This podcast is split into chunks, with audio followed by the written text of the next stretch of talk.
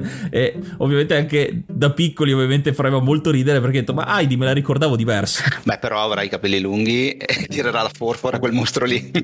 e il manuale ci dice anche una cosa cosa molto interessante, ovvero che il boss finale è Golvelius. Il nome del gioco non porta il titolo del protagonista, del nostro personaggio o magari della principessa da salvare, perché c'è una principessa da, da salvare in questo titolo, ma è il titolo del è il nome del cattivo, un cattivo che compare, di cui compaiono gli occhi nella schermata iniziale, questo occhi nel, nel nulla, nel buio e quindi c'è molto mistero a capire effettivamente chi sia questo boss e addirittura nel manuale c'è un punto di domanda, quindi non sappiamo come è fatto e lo scopriremo solo alla fine del gioco. Questo è un grossissimo incentivo a capire come è fatto questo nemico da sconfiggere perché potrebbe essere un drago, potrebbe essere un leone gigantesco, di tutto e di più, visto che incontriamo mostri di entità molto diverse l'una dall'altra. I classici, quelli che incontriamo, sono appunto come detto Yuga abbastanza standard, quindi appunto la mosca, il serpente, il corvo, il, delle rane, insomma tutti animali o mostriciattoli. Mentre per quanto quanto riguarda il boss, i boss hanno un design un pochino più ricercato sicuramente. Quindi ogni volta che ne affronti uno dici ah cavolo come sarà il prossimo. Io ho trovato molto interessante questo scoprire come sono fatti i mostri, un grosso incentivo ad andare avanti nella storia. Perché la premessa e la parte di storia ce l'abbiamo all'inizio del gioco e avremo qualche indizio all'interno del gioco, però devo dire che è condotta bene col ecco, il titolo prima di arrivare proprio al boss finale che è questo Golvelius che devo dire è una scelta abbastanza coraggiosa mettere il nome del nemico con come titolo del gioco. Sì, una cosa particolare anche delle tre versioni che i boss sono completamente diversi tra una versione e l'altra. C'è qualche boss che è uguale, insomma, tra le tre versioni, però in linea generale sono praticamente 21 boss completamente diversi. E non solo mi è piaciuta questa cosa qua, ma il manuale, un'altra cosa che fa ed è anche qua interessante, tiene conto dello score, cioè tu hai la possibilità di segnarti su una pagina in che data è stato fatto quel determinato score. Questa è una cosa ancora molto in voga al tempo con gli arcade di Sega, ma non solo, che viene tradotta a livello casalingo e quindi c'è sì una storia, ma c'è anche proprio il concetto di chi riesce a finire il gioco meglio, che è un altro elemento che si è un po' perso nel tempo forse, ma fa bene sempre parlarne perché è un altro aspetto del gioco molto interessante. Ecco. Il mettere questo scorebook è utile proprio per tener conto e soprattutto condividere l'esperienza, perché è un gioco single player, però già come ce lo sta raccontando Rick, eh, l'ha giocato in cooperazione cooperativa con i suoi familiari, appunto. Però è bello perché appunto hai questo, questa situazione che si viene a formare e anche la possibilità di giocarci e poi andarti a confrontare con un'altra persona che ci ha giocato e per vedere chi ha scoperto, chi è riuscito a fare più punti in questa determinata situazione. Ecco, l'ho trovata utile come dinamica e qualcosa in più che non serve insomma spenderci tanto tempo per programmarla all'interno del gioco, eppure dai una maniera nuova per poterlo giocare. Sì, questa cosa dello score era una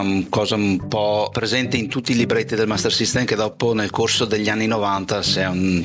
è stata un po' persa. Io già eh, nei primi giochi che avevo del Mega Drive non ricordo più pagine finali dove c'era il scorebook. Anche se visti gli anni e le difficoltà di certi giochi, avrei aggiunto, avrei consigliato agli sviluppatori di aggiungere un'altra casella nello scorebook per gli anatemi lanciati durante le ore di gioco.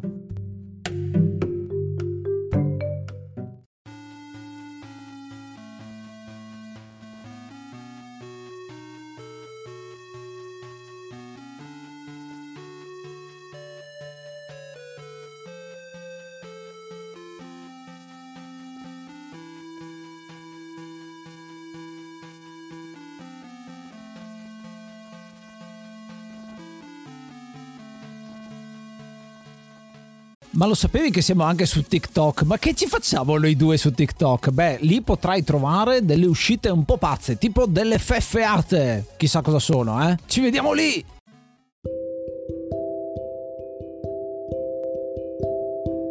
trama di Golvelius, come abbiamo accennato più volte nelle parti precedenti, è abbastanza classica, abbastanza standard. Siamo nel regno di Aleid che si trova via via sempre di più sotto il gioco dei demoni e dei mostri che aumentano sempre di più. Questo regno ha un re, ovviamente, che preoccupato e sotto pressione per l'aumento di questa malvagità si ammala, cade in questa malattia. Mi ha fatto un po' ridere perché vedi proprio anche nella presentazione, e io parlo della nella presentazione, quella nella versione del Master System, dove è proprio scritto il re è preoccupato e si ammala.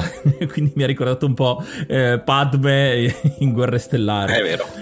Tuttavia, il re ha una figlia e questa figlia sa che per guarire questa malattia del re serve un'erba particolare, l'erba mea, e un po' in dissonanza per un ruolo da principessa nei giochi di questo genere, questa principessa va all'avventura alla ricerca di questa erba. Quindi non è prettamente una principessa da salvare, ma una principessa che è partita partita con uno scopo e che purtroppo non se ne saprà più nulla. Questa principessa scompare, viene data per dispersa e entra in scena quindi il nostro protagonista Kelesis, eh, introdotto come un avventuriero che parte appunto all'avventura per ritrovare la principessa, l'erba e sconfiggere questa invasione di demoni. Quindi una trama molto generica, se vogliamo dirlo, che però ha qualche spunto di trama come ad esempio quello che dicevo della principessa attiva, che poi però deve essere comunque recuperata. Sì, c'è una particolarità da dire dire sulle tre versioni del gioco. Se noi andiamo a vedere un po' l'incipit delle tre versioni, nella versione MSX1 non ci sarà nessun eh, incipit della storia e il gioco partirà direttamente dal primo dungeon. Nella versione del Master System, come hai spiegato te Yuga, avremo il re che si ammala e Kellesis che parte alla ricerca della principessa Rena. Invece nella versione MSX2 c'è un eh, incipit un po' più completo, nel senso che inizialmente vedremo un'introduzione stile anime dove vedremo Kellesis eh, stremato da un una battaglia di cui inizialmente non sapremo nulla, verrà recuperato dalla principessa che lo porterà a castello, passerà del tempo a curarsi le ferite, scopriremo che i mostri avranno attaccato il regno di Aleid, solo successivamente la principessa partirà alla battaglia, ma in quel caso non sarà la principessa in pericolo, ma sarà un vero e proprio cavaliere. E dopo un po' di tempo che la principessa non tornerà al castello, Kelesis deciderà di partire a sua volta per cercare di salvarla. E in questo frangente scopriremo che Alesis eh, è un avventuriero ma gira per il mondo alla ricerca della sorella. Che è un elemento tra l'altro che ritroveremo nel finale diciamo della storia. Assolutamente. Eh, anche su Master System ed è un finale a cui arriveremo quindi faremo la parte di spoiler eh, a questo gioco. Recuperatevelo poi vi spiegheremo anche magari come recuperarlo con l'emulazione magari ci mettiamo anche quella parte lì. Notiamo subito dal eh, primo approccio di Kelesis al mondo è la prima caverna nella prima schermata che qui effettivamente c'è un grosso grosso riferimento a The Legend of Zelda, perché una volta entrati in questa prima caverna ci sarà la vecchina, che è un personaggio che ci venderà veramente di tutto, che farà da negoziante e ci darà il reward per gli obiettivi che raggiungeremo durante il gameplay. Però questa vecchina si farà sempre pagare, tranne che per questo primo incontro dove ci fornisce la nostra arma assieme a degli stivali. Il classico prendi questa là fuori è pericoloso di Legend of Zelda. La cosa che mi fa un po' ridere è che Kelsey se è un avventuriero che si lancia lancia all'avventura per recuperare la principessa, per salvare il regno, però è disarmato e scalzo.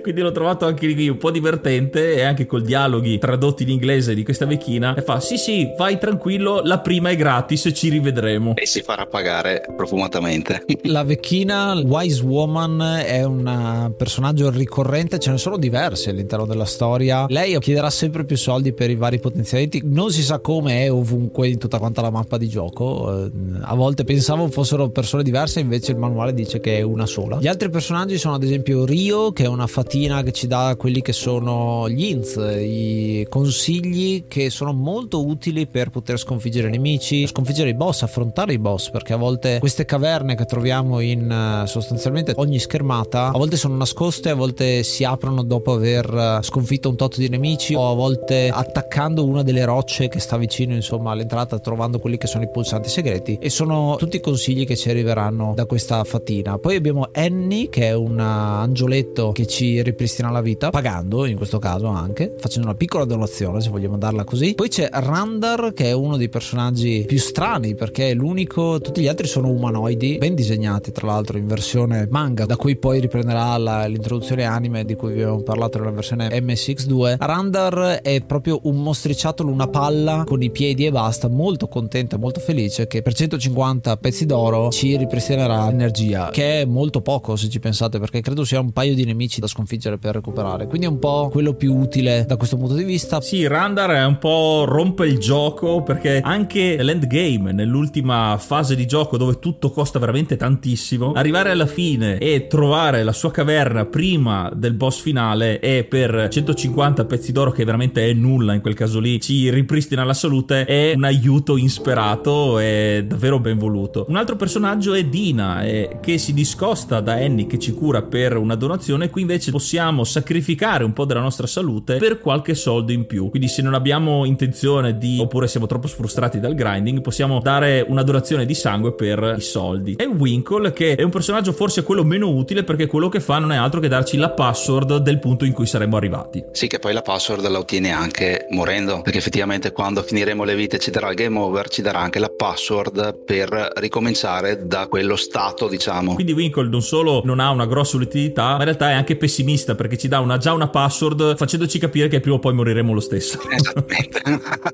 Invece nella versione MSX2 vengono aggiunti anche dei personaggi unici che sono principalmente dei, che serviranno a togliere la Wise Woman che dicevamo prima, in quanto tutti gli oggetti principali e di potenziamento del personaggio, quali sono gli stivali, le spade e gli scudi, ci verranno regalati trovando il, i vari dei insomma questa è una cosa che giustifica un po' meglio a livello di storia la situazione perché già come diceva Yuga partiamo senza oggetti che è una cosa abbastanza controintuitiva insomma perché l'Esis che è un eroe che se ne va in giro e parte nudo praticamente ma poi dobbiamo pagare per tutti quanti questi potenziamenti sempre più tosti ma una cosa che è ancora più interessante dovremmo pagare addirittura per quelli che sono i cristalli ci sono sette cristalli da recuperare nel gioco che teoricamente dovrebbero essere quello che ricevi come premio dall'aver sconfitto un boss, invece devi pure pagare. Quindi è una sorta di difficoltà aggiuntiva, diciamo, inserita all'interno, che però viene riveduta e corretta nella versione MSX2, dove ti arriva appunto come premio di fine livello, così come nella versione MSX, parte un po' diversa, MSX2, sottolineo sempre, parte anche un po' diversa perché non partiamo dal primo dungeon, ma abbiamo tutta una situazione in cui siamo all'interno del villaggio, possiamo parlare con le persone ci sono delle statue con cui parlare all'interno del gioco, quindi c'è tanto più di approfondimento di quella che è la storia che non ti lascia mai per tutto il gioco e che stacca un pochino dal ciclo di gioco, cioè dal loop di sconfigo un boss, affronto la zona nuova, la esploro, sconfigo i nemici, accumulo soldi, recupero gli oggetti, vado a sconfiggere un altro boss e così via. Questo mi ha dato molto più senso di distacco, varietà al gioco perché sennò sarebbe una serie di dungeon uno dietro l'altro che magari magari non sono così emozionanti. Ecco. Sì, in effetti la versione MSX2 da questo punto di vista è quella più completa perché oltre a introdurre dei personaggi unici che le altre versioni non proponevano, introducono proprio le statue che di fatto sono degli aiuti che però vengono sbloccati solo a determinate condizioni, il che rende da un certo punto di vista più completa tutta la meccanica del gioco, ma anche più difficile perché effettivamente ci sono dei punti dove le statue si sbloccano solo quando avremo ottenuto tutti i potenziamenti dell'area. E addirittura anche nell'endgame, perché il dungeon finale, per poterci accedere, dovremmo avere recuperato tutti i potenziamenti sia di salute e anche del portafoglio, quelle famose Bibbie, altrimenti proprio il gioco non potrà essere finito. Quindi un obbligo a fare il grinding apposta, quindi questa nuova condizione imposta per andare avanti nel gioco. Questo è un po' di cattivo gusto, è un colpo gobbo che ne allunga in un certo senso la longevità, però una volta arrivati alla fine, l'avere per forza forza, abbiamo anche i cristalli, eccetera, arrivare per forza a fare questa cosa qui, ha fatto storcere il naso di più. Sì, infatti è una cosa che a me ha fatto storcere il naso la prima volta che ho giocato la versione MSX2, quando ho trovato, se non ricordo male, una delle vecchine che diceva fa per accedere all'ultima caverna sei obbligato ad avere tutti i potenziamenti. E in quel momento me ne mancavano un paio e ho dovuto ricercarlo su tutta la mappa. Un titolo molto difficile io l'ho trovato. La prima volta che ci ho giocato preparando questo episodio mi sono trovato a non guardare nulla, quindi quindi a vivermelo senza soluzione, senza nessun tipo di aiuto. L'esperienza che ne ho avuto io è stata abbastanza traumatica all'inizio, nonostante appunto sia esperto di questo tipo di videogiochi, eccetera, eccetera, proprio perché avevo in mente un'altra tipologia di gioco. Quando solo nel momento in cui mi sono detto ok, tiriamoci via qualsiasi tipo di preconcetto, cerchiamo di ascoltare bene quello che c'è nel gioco, ho cominciato ad avere successo in più ed è una cosa secondo me molto interessante quando ti approcci a un gioco a mente libera, ecco. Questo mi ha aiutato molto proprio per vivermi ogni livello bello una cosa che io ho adorato di questo titolo della mappa perché appunto queste schermate sono schermate fisse quindi con carta e penna e un foglio a quadretti grandi mi sono messo a scrivermi le varie zone in cui sono stato perché cominciano a essere abbastanza grandi le mappe e quindi capire quali erano le schermate che mi potevano far fare più soldi in modo da sistemarmi un po' meglio o ad esempio alcune in cui non c'era la caverna e quindi c'era probabilmente c'era la caverna ma non avevo ancora capito come esplorarla e così così via. Quindi è diventato secondo me molto interessante, proprio mi ha fatto rivivere l'esperienza senza internet, ecco, quella, quella di non avere la soluzione sotto mano, che eh, secondo me è un'altra di quelle cose interessanti che ti fa lavorare di più il cervello per, eh, per giocare meglio e goderti meglio l'esperienza. Infatti io giocando le, le due versioni che mi mancavano, quelle MSX, e avendo giocato più e più volte quella del Master System, sapevo già che in alcuni passaggi se dopo due o tre volte che uccidevo i mostri non appariva la caverna, sapevo sapevo che quella zona lì dovevo tornare in un altro momento, perché sicuramente sarebbe apparsa la caverna, ma solo a determinate condizioni. Allora, se vogliamo fare un excursus delle varie zone, passiamo da una prima zona dove c'è una valle attorniata da montagne che darà accesso appena affronteremo uno del boss di livello a una zona desertica che ci porterà successivamente a un cimitero dove dovremo affrontare i famosi scheletri di cui parlavamo prima per passare a una pianura dove arriveremo a una palude finalmente arriveremo a una zona acquatica dove ci sarà la parte del mare, anche se Rio dirà che è un lago, anche se i nemici che vedremo saranno squali, quindi io squali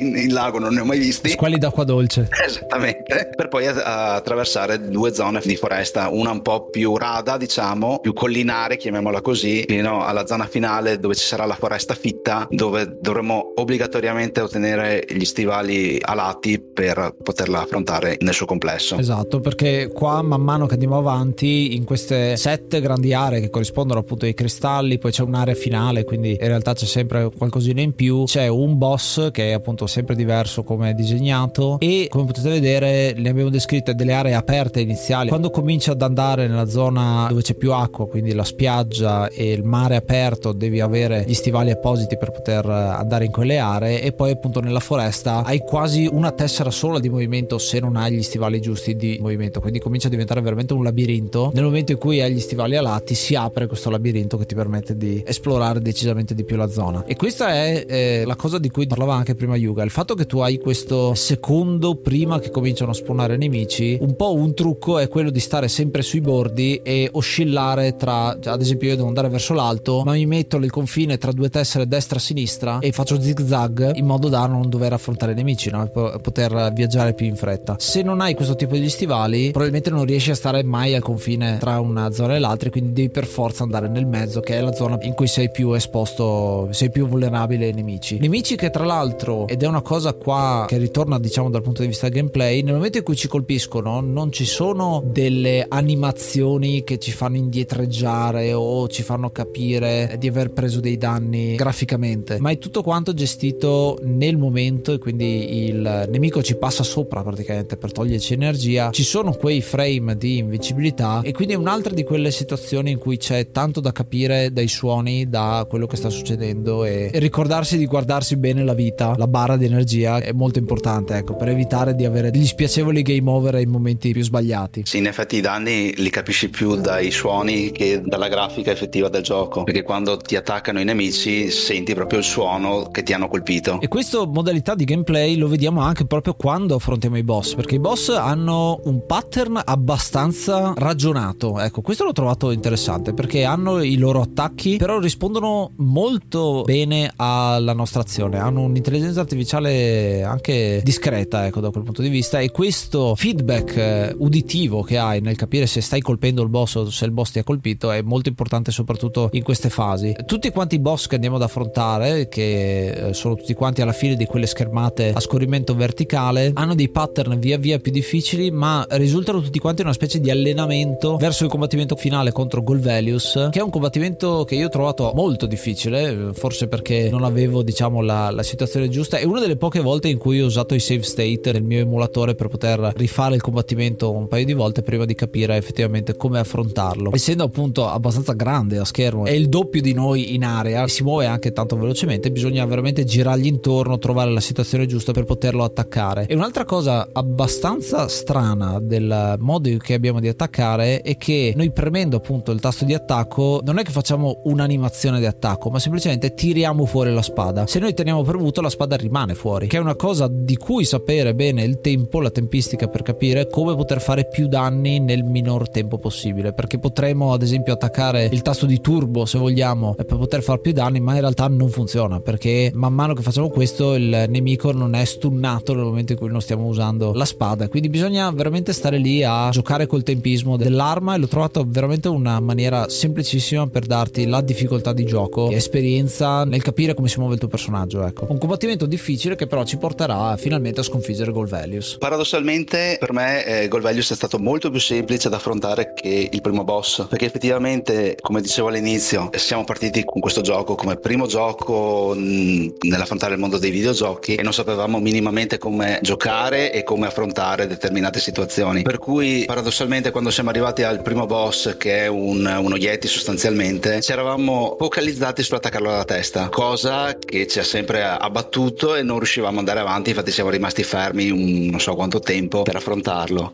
Quando dopo abbiamo capito come affrontarlo, che bastava semplicemente colpirlo in qualsiasi punto, facendo esperienza con i vari boss, anche con eh, quando affronteremo quelli dell'acqua che sono in due, i vari pattern dei vari nemici, arrivare a Golvelius è stato relativamente semplice perché hai talmente tante tante energie, talmente tanti ricariche tra collane, erbe e i vari potenziamenti che effettivamente col Velius è stato relativamente semplice. Infatti ricordo che mio papà quando abbiamo, l'abbiamo vinto la prima volta sul libretto scrisse Poretto al nemico sul, sul punto di domanda che si vede nel libretto finale. Trovo questo aneddoto molto interessante per un semplice fatto. Questo gioco è un action adventure, però dove l'esperienza di gioco, ed è per questo che magari a volte sembra anche un gioco di ruolo, ruolo per la tematica fantasy. Mi piace pensare, dopo quello che hai detto, che l'esperienza, i livelli del personaggio non è tanto il personaggio di gioco, ma il personaggio giocatore. Perché a forza di giocare aumenti la tua esperienza e arrivi alla fine effettivamente preparato, quindi sei più preparato del primo boss. Questo è proprio il senso delle tue parole, secondo me. Capisco anche, dall'altra parte, la difficoltà del gioco e il perché ci viene chiesto anche di avere tutti i bonus a disposizione, tutta l'energia, perché Golvelius picchia davvero forte, quasi quasi una barra di energia a colpo ed è molto veloce e molto aggressivo come tipologia di gioco. Sconfitto però Gold Values, come anticipava Ace, abbiamo il nostro finale, questo lieto fine che è molto più lieto fine di quello che ci si aspetterebbe perché liberiamo la principessa che ha recuperato questa erba, avremo quindi anche l'oggetto per guarire il re, però rimane un'ultima domanda, questi sette cristalli a cosa sono serviti, a cosa servono? Nel finale questi cristalli si attivano e si scopre che nei sette cristalli in realtà era intrappolato intrappolata l'anima buona di Golvelius stesso, che era stato posseduto da un demone ed era stato separato dal suo corpo. Quindi scopriamo che Golvelius in realtà è un mostro buono e ci aiuta nella parte finale, ci riaccompagna dal re. Vediamo che nel finale per Master System in particolare, che quello che ho giocato io, il re guarisce, sono tutti contenti e tutto quanto, ma si decide poi di sviluppare una delle sottotrame che era quella che eh, diciamo prima della sorella di Kelesis e quindi i tre protagonisti a questo punto, Kelesis, Rea e Golvelius Cornelius se ne vanno al tramonto, ricordando anche un po' il finale di Ryu in Street Fighter 2, se ne vanno al tramonto camminando, con Golvelius che si porta sulle spalle gli altri due protagonisti. Quindi questo trio, questo nuovo party fantasy da gioco di ruolo, molto divertente come hanno integrato il boss finale, però alla fine rendendolo un personaggio simpatico. Sì, è vero, questa cosa di Golvelius eh, che torna buono è una cosa che si scoprirà indirettamente anche dalle parole della vecchina che troveremo durante il gioco. Infatti in alcuni alcuni frangenti dovremmo portare un anello particolare da una vecchina all'altra e la seconda che otterrà l'anello ci darà anche delle informazioni. Infatti ci, a un certo punto ci verrà detto che Golvelius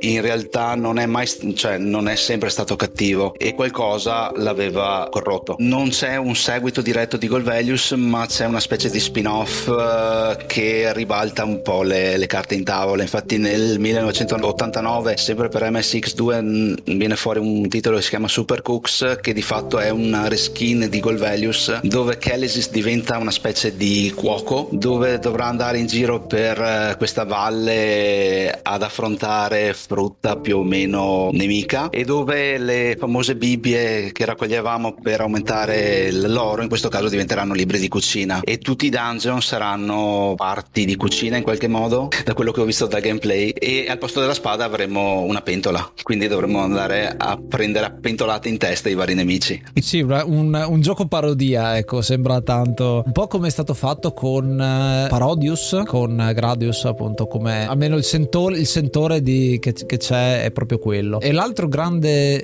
eh, titolo, grande, dico, è abbastanza ancora più di nicchia in un certo senso. Sono tre titoli in realtà che si chiamano The Adventures of Randar. Randar è appunto il personaggio a palla che abbiamo conosciuto. È un riferimento, purtroppo i giochi non li conosciamo bene perché sono solo in Giappone giapponese, non sono mai usciti da lì. Sono anche lì degli RPG, sempre di compile, quindi eh, c'entrano sempre, fatti nel 1990, quindi poco dopo questi remake di cui parliamo. E Randar sembra essere un personaggio ricorrente, insomma, in questi titoli qua.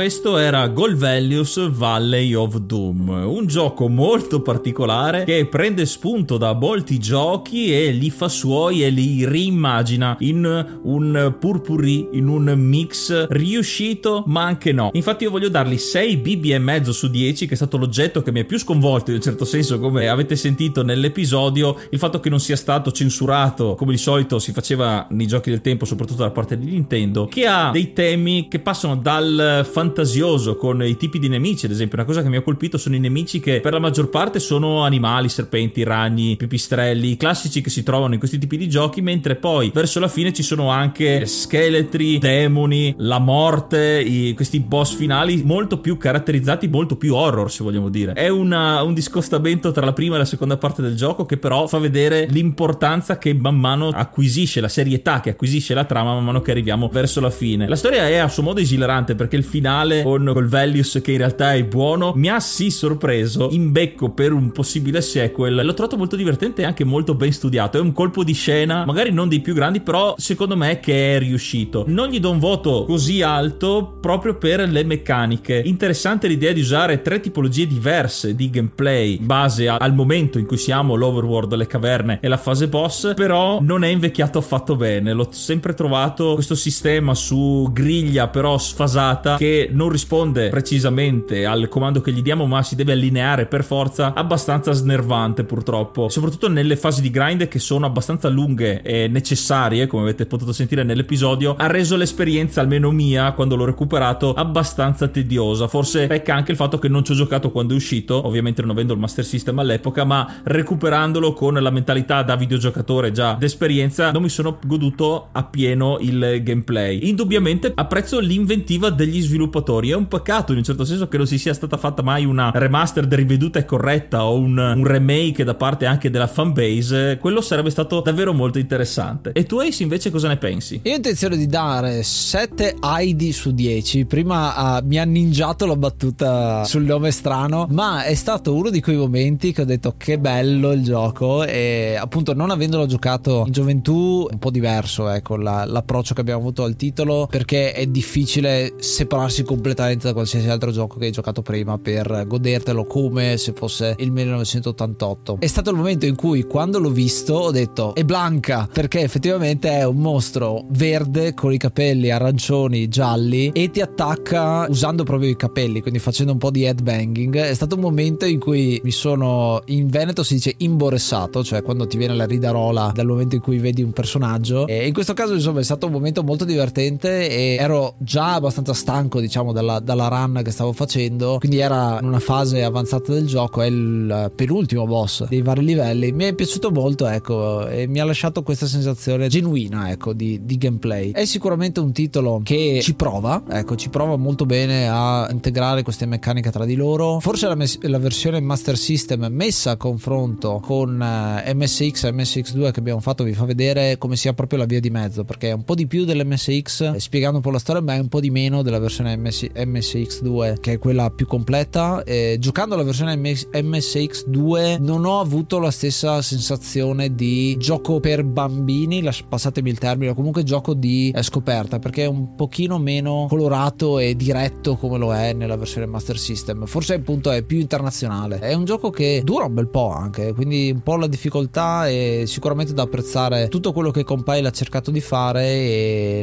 la, la lezione che ci portiamo a casa almeno che io penso penso di portare a casa con questo titolo è il fatto che l'esperienza nel gioco non è semplicemente un numero che aumenta il tuo livello, ma è tante altre cose. Qua si potrebbe fare una aprire una discussione infinita su che cosa è veramente fare gioco di ruolo, però è molto molto interessante che questo titolo con semplicità abbia portato, portato questa, questa discussione in atto. E tu Rick che cosa ne pensi? Beh, io devo dare un voto di cuore, gli do 9 Randar su 10 perché alla fine è il gioco che ha iniziato me e la mia famiglia al momento mondo dei videogiochi mh, mm, è stato un po' il primo gioco che ho incominciato sul Master System ed è un gioco che ho riscoperto giocando anche alle due versioni MSX che all'epoca non, non riuscii a giocare insomma visto che erano nate solo per il mercato giapponese ed è un gioco che tutt'oggi io continuo ad apprezzare e continuo a rigiocare ben volentieri l'ho giocato un'infinità di volte e la versione Master System la conosco più o meno a memoria so esattamente dove sono i vari potenziamenti e dove far punti per cui è un gioco che porto per principalmente nel cuore. E quindi insomma giocate questo titolo perché è sicuramente da recuperare per vedere un po' un'alternativa a quello che c'era al tempo. Per farlo io mi sono trovato molto bene con Fusion come emulatore ad esempio se volete giocare qualcosa di Master System. È un emulatore che emula tutto quello che è Sega dai primissimi al Master System al Mega Drive, Genesis, Sega CD fino al 32X quindi veramente c'è tanto di materiale. È un emulatore che è anche ben gestito quindi sicuramente è un un'ottima alternativa. Se no, vi recuperate un Master System che ho visto è anche abbastanza comune, diciamo, come console se volete giocarlo su hardware originale. Per quanto riguarda gli MSX, ci sono alcuni emulatori interessanti, come ad esempio Blue MSX che emula sia l'1 che il 2, o ad esempio c'è Open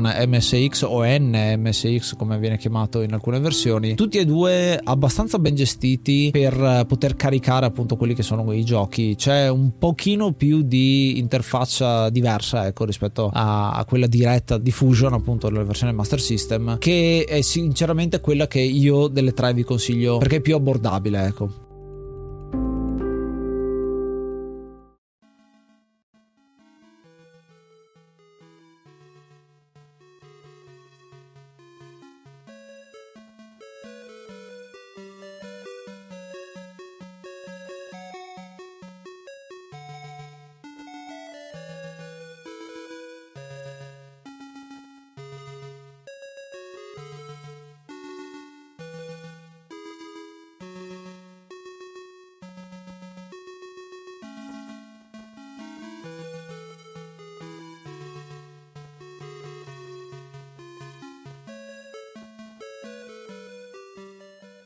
E anche per questo episodio è tutto. Noi come al solito vi ringraziamo per l'ascolto e a questo punto chiediamo a voi, voi Goal Values, lo conoscevate, ci avete giocato e vi è rimasto nel cuore, come al nostro Rick che ringraziamo per aver partecipato a questo episodio e per aver scritto assieme a noi un'altra pagina dell'enciclopedia dei videogiochi. Grazie davvero Rick. Grazie a voi di avermi invitato ed è stato un onore potervi eh, raccontare di uno dei miei giochi preferiti in assoluto. Sottolineiamo ancora come il il bello di avere degli ospiti nell'enciclopedia di videogiochi è proprio quella di mettere tutta quanta la parte di emozione che ti dà il videogioco, che molto spesso viene sottovalutata l'esperienza personale di ciascuno di noi e molto spesso le recensioni sono il più obiettivo possibile per cercare di essere, per cercare di vendere a volte, che ne so, le recensioni che escono proprio a ridosso di, di uscite del gioco. Invece l'enciclopedia vuole portare sì l'analisi del gioco, ma anche questo aspetto più passionale ecco, del gioco e insomma Rick è un ospite che abbiamo imparato a conoscere conoscere nel corso del tempo e siamo molto contenti di averti avuto qua. A parte essere mio compagno tag team, che è un'altra cosa, esatto, il, i, i Padawans, che è, eh, è il, nostro, il nostro, team di me e te che giochiamo nei tornei di nerd, di, di Pezzo, insomma, che è stato è il nostro ospite, che tra l'altro Pezzo, quando è venuto qua, ha parlato di un suo gioco semi sconosciuto e più, a cui lui è molto legato. Quindi vedo come ci sia questo volersi legare ai videogiochi. Noi l'abbiamo fatto, ad esempio, quando abbiamo parlato di Centurion nell'episodio 100, per dirne uno la tua attività non finisce qua, nel senso che non solo ci aiuti, ma hai anche un blog dove scrivi, eh, più che delle recensioni, dei racconti. Ecco, ci vuoi raccontare un cosa fai? Sì, allora io ho aperto ormai 8-9 anni fa un blog dove inizialmente volevo raccontare quella che è la mia esperienza come videogiocatore da una parte, appassionato di serie TV o appassionato di fumetti, visto che è sempre stata la mia più grande passione e li raccolgo più o meno da 25 anni ormai. Per cui diciamo ho aperto quasi per scherzo scherzo questo blog dove eh, riversavo un po' eh, le mie impressioni eh, un po' a caldo su quello che provavo o quello che leggevo. E nell'ultimo periodo invece eh, non avendo anche più tempo per, eh, per seguire in maniera un po' assidua il blog, mi limito a raccontare un po' eventi a cui partecipo, per cui i famosi tornei di nerd di cui parlavi prima, di cui siamo detentori del titolo di coppia. esatto, esatto. Insomma, se volete andare a leggere qualcosa di questi queste esperienze andate sul link che troverete nella descrizione, è cliccabile. E se volete farci sapere la vostra, come dicevo all'inizio di quest'ultima parte, potete farlo seguendo i link sempre in descrizione. Davvero ci sono infiniti modi ormai, tutti i modi possibili per contattarci, lasciandoci delle recensioni su Spotify, su Apple Podcast, su Amazon Podcast, lasciandoci dei vocali, lasciandoci dei messaggi sulle nostre piattaforme social, in particolar modo su Instagram, dove ogni giorno avete contenuto nuovo per quanto quanto riguarda quello che facciamo, il nostro progetto dell'enciclopedia dei videogiochi o anche perché no venitene a parlare nel nostro gruppo Telegram che ormai è sempre più grande, sempre più pieno di contenuti dei nostri amici dell'enciclopedia dei videogiochi che ogni giorno davvero tra risate e Guessing Tuesday che è la rubrica forse più amata di tutti per cercare di indovinare gli episodi che man mano verranno pubblicati davvero ce n'è per tutti in ogni modo quindi davvero raggiungeteci non avete scuse per non farlo noi ci riascoltiamo al prossimo episodio episodio e ascoltate l'enciclopedia dei videogiochi. Io sono Ace. Io sono Yuga. E io sono Ricanter. Namaste, be brave.